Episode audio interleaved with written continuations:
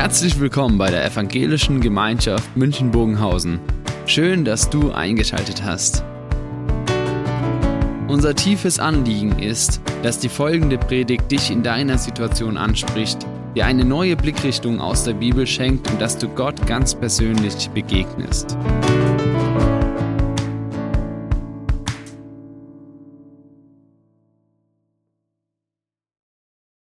Die Gesellschaft für deutsche Sprache hat in dieser Woche das Wort des Jahres 2023 gekürt. Ich weiß nicht, ob es jemand mitbekommen hat. Ja, es ist das Wort Krisenmodus. Man hat äh, dieses Wort immer gewählt unter dem Hintergrund, was trifft am besten die Situation, die dieses Jahr geprägt hat. Und man kam auf dieses Wort Krisenmodus, weil man sagt, das trifft am besten das Empfinden der Menschen in unserem Land. Die Krisen nicht nur in dieser Welt, Krisen in Politik, in Gesellschaft, eine Klimakrise und, und, und. Eigentlich sind wir im Krisenmodus unterwegs, so war die Botschaft. Und dieses im Krisenmodus unterwegs sein, ich glaube, das ist etwas, was Menschen in ganz unterschiedlicher Weise erleben.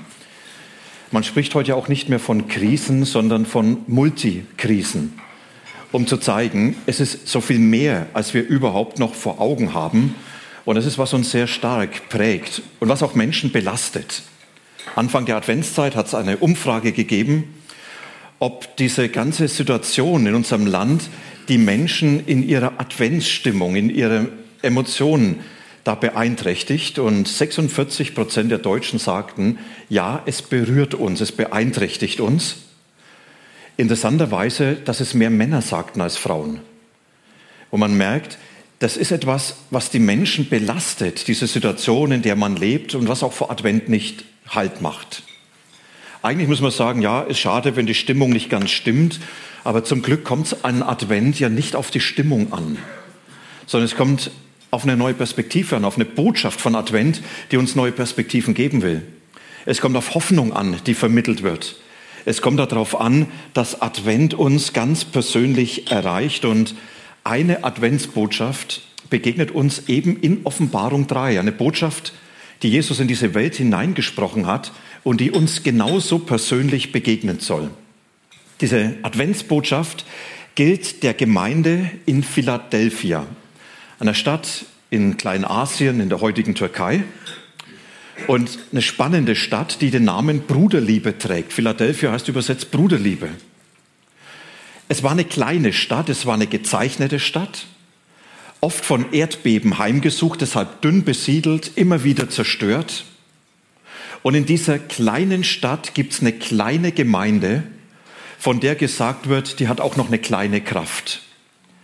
Also klein plus klein plus klein ist extrem klein. Und es ist spannend, dass das jetzt so im Blick auf diese Gemeinde gesagt wird. Ihr seid eine kleine Stadt, in einer kleinen, eine kleine Gemeinde mit einer kleinen Kraft.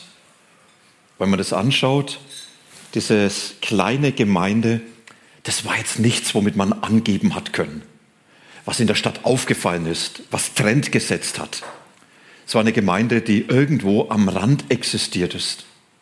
Die hat auch keinen großen Einfluss nehmen können die hat weder die gesellschaftliche Debatte mitbestimmt noch irgendwelche Entscheidungen. Sie waren irgendwo am Rand und sogar noch viel mehr. Sie war immer wieder böswilligen Verleumdungen ausgesetzt, denen sie wenig entgegensetzen konnten. Es sind immer wieder Angriffe gewesen, denen sie wenig entgegensetzen konnten. Und eigentlich müssen wir sagen, eine Situation, die alles andere als wünschenswert und verheißungsvoll ist. Eine Situation, die belastet, eine Situation, die die Menschen durchaus sehr, sehr herausgefordert hat. Eine kleine Gemeinde mit einer kleinen Kraft. Mal ehrlich, als Menschen wünschen wir uns doch was anderes, oder? Und gerade wenn man so manche Diskussionen in unserer Zeit jetzt erlebt, man würde doch wünschen, dass die Christen Einfluss haben, dass sie gesehen werden, dass sie geachtet werden, dass sie gehört werden, dass man sie fragt und ja, dass man merkt, ja, wir sind am Puls der Zeit. Und diese Gemeinde, da heißt es, du bist eine kleine Gemeinde mit einer kleinen Kraft. Aber diese kleine Gemeinde mit kleiner Kraft bekommt eine große Botschaft. Ein Brief von Jesus, durch Johannes geschrieben, Und ich lese nur den Brief Anfang. Da heißt es, dieser Auftrag an Johannes, den Jünger von Jesus, schreibe an den Engel der Gemeinde in Philadelphia. Man hat immer gefragt, wer ist der Engel der Gemeinde? Man denkt, es ist der Repräsentant der Gemeinde, der Bischof, der Leiter.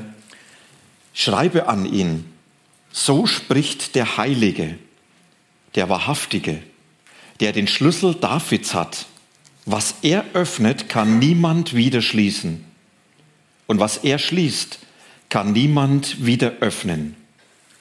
Er lässt euch sagen, ich kenne deine Taten, sieh hin, ich habe vor dir eine Tür geöffnet, die niemand wieder schließen kann. Du hast zwar nur wenig Kraft, aber dennoch hast du an meinem Wort festgehalten und hast meinen Namen nicht verleugnet. Nur so viel mal, dann kommen Bilder, die eigentlich mehr eine Bibelarbeit bräuchten, um das alles zu erklären. Und ich glaube, das sind jetzt so zwei Kernworte da drin zwei Kernworte, die für uns zur Adventsbotschaft werden sollen und werden dürfen. Und das erste Kernwort heißt, du hast nur eine kleine Kraft, aber das macht nichts. Du hast wenig Kraft. Das heißt, du hast nur begrenzte Fähigkeiten und Möglichkeiten, den Situationen zu begegnen, mit denen du konfrontiert wirst. Du hast wenig Fähigkeiten in der Hand, auf die Dinge zu reagieren. Und diese kleine Kraft, Sie begegnet uns in ganz, ganz vielen Dingen. Und ich glaube, das ist, was uns als Menschen immer wieder einholt. Jesus sagt nicht, du hast gar keine Kraft. Doch, du hast Kraft, aber sie ist begrenzt. Und diese Begrenztheit, sie zeigt sich in ganz unterschiedlichen Situationen. Dort, wo man mit Situationen fertig werden muss, wo man merkt, boah, es ist unheimlich belastend, was ich erlebe. Die Herausforderungen, die mir begegnen, die ich nicht einfach bewältigen kann. Menschen, die ich zu tragen habe, für Menschen, die ich verantwortlich bin, für Menschen, die mir vielleicht manchmal auch das Leben wirklich schwer machen. Zu sehen, da ist irgendwo die Kraft dann mal zu Ende, ist doch begrenzt. Was da eine kleine Kraft, wenn es um Wegstrecken geht, die Gott führt, wo man sagt, ich verstehe dich nicht. Warum legst du Lasten auf? Warum nimmst du sie nicht weg? Eine kleine Kraft, auch wenn es um Glauben geht, um Vertrauen. Man merkt ja, man kann ja Gott vertrauen, aber irgendwann ist vielleicht auch der Punkt erreicht, da fällt es extrem schwer. Eine kleine Kraft in ganz vielen anderen Dingen, die ich nennen könnte. Und das Spannende ist, dass diese kleine Kraft von Jesus jetzt nicht als etwas angesehen wird, was schwierig ist. Er sagt jetzt diesen Christen nicht, jetzt ab ins geistliche Fitnessstudio und jetzt müsst ihr mehr Kraft bunkern sondern er sagt, du hast eine kleine Kraft. Es macht nichts. Auffällig ist, er schreibt danach nochmals einen Brief an eine andere Gemeinde, Laodicea. Und da kritisiert er sogar, du meinst, dass du so viel Kraft hast. Du meinst, dass du alles im Griff hast. Du meinst, du kannst die Dinge bewältigen. Du meinst, es kommt auf dich an. Er sagt, es macht Gott vergessen und es macht überheblich. Das ist ein Irrtum. Diesen Christen in Philadelphia sagt Jesus, deine kleine Kraft ist überhaupt kein Problem. Wenn du merkst, ich habe die Kraft nicht, die Dinge zu tragen und zu bewältigen, macht nichts. Ist eigentlich gut, weil es unheimlich verheißungsvoll ist und das ist das Zweite, denn du hast eine offene Tür und das ist entscheidend. Es kommt nicht auf die Kraft an, die du hast. Nicht auf die Fähigkeit, wie du die Dinge bewältigen kannst sondern es kommt auf diese offene Tür an. Ist ein schönes Bild, der offene Tür. Entscheidend ist ja, was dahinter wartet.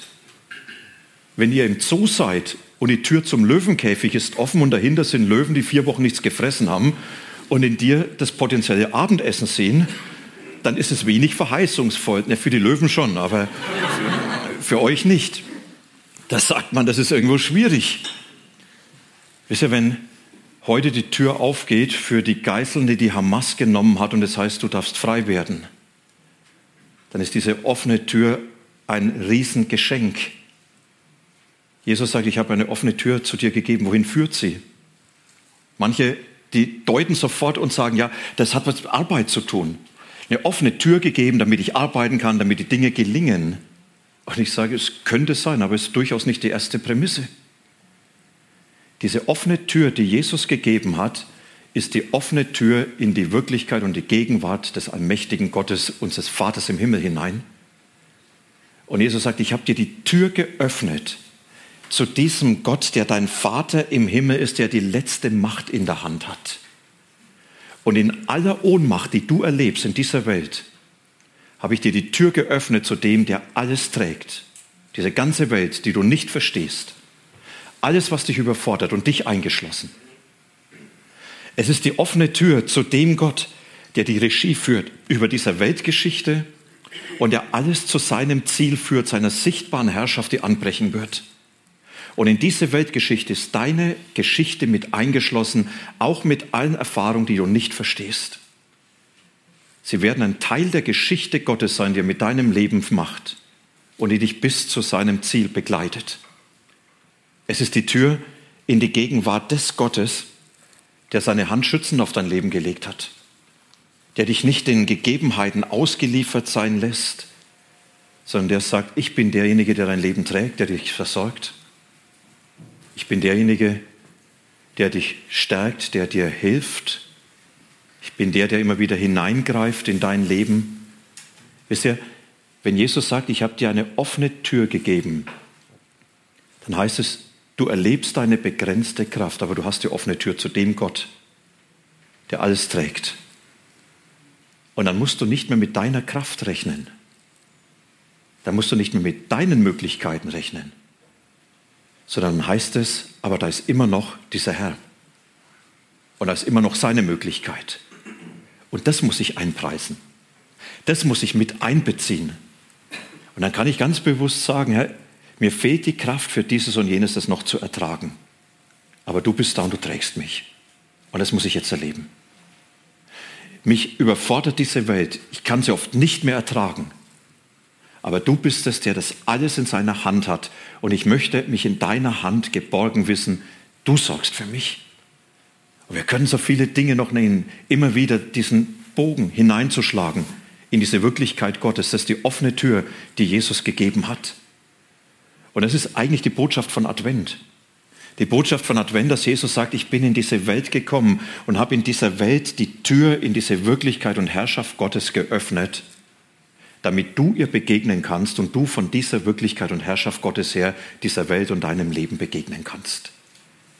Und dann kommt es nicht mehr darauf an, dass du viel Kraft hast, sondern kommt es nur darauf an, dass dieser starke, dieser allmächtige Gott dich mit deinem Leben in seiner Herrschaft hat und dir das gibt, was du brauchst, dir zur Kraft wird.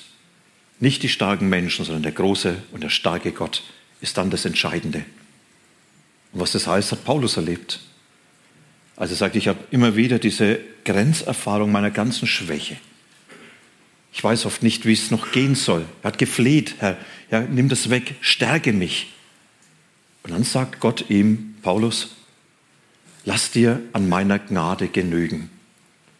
Denn wenn du schwach bist, ist meine Kraft in dir umso wirksamer. Eine starke Botschaft von Advent, für Menschen, die erleben, eigentlich bin ich der Realität nicht immer gewachsen. Und dann den Blick auf ihn gelenkt zu bekommen, es kommt nicht darauf an, was du zur Verfügung hast, sondern es kommt darauf an, welcher Gott dein Leben trägt. Das ist die Botschaft, die Advent uns so ganz bewusst nahebringen will. Er, der in diese Welt gekommen ist, hat die Tür geöffnet in die Wirklichkeit Gottes, damit du an deiner Wirklichkeit nicht verzweifeln musst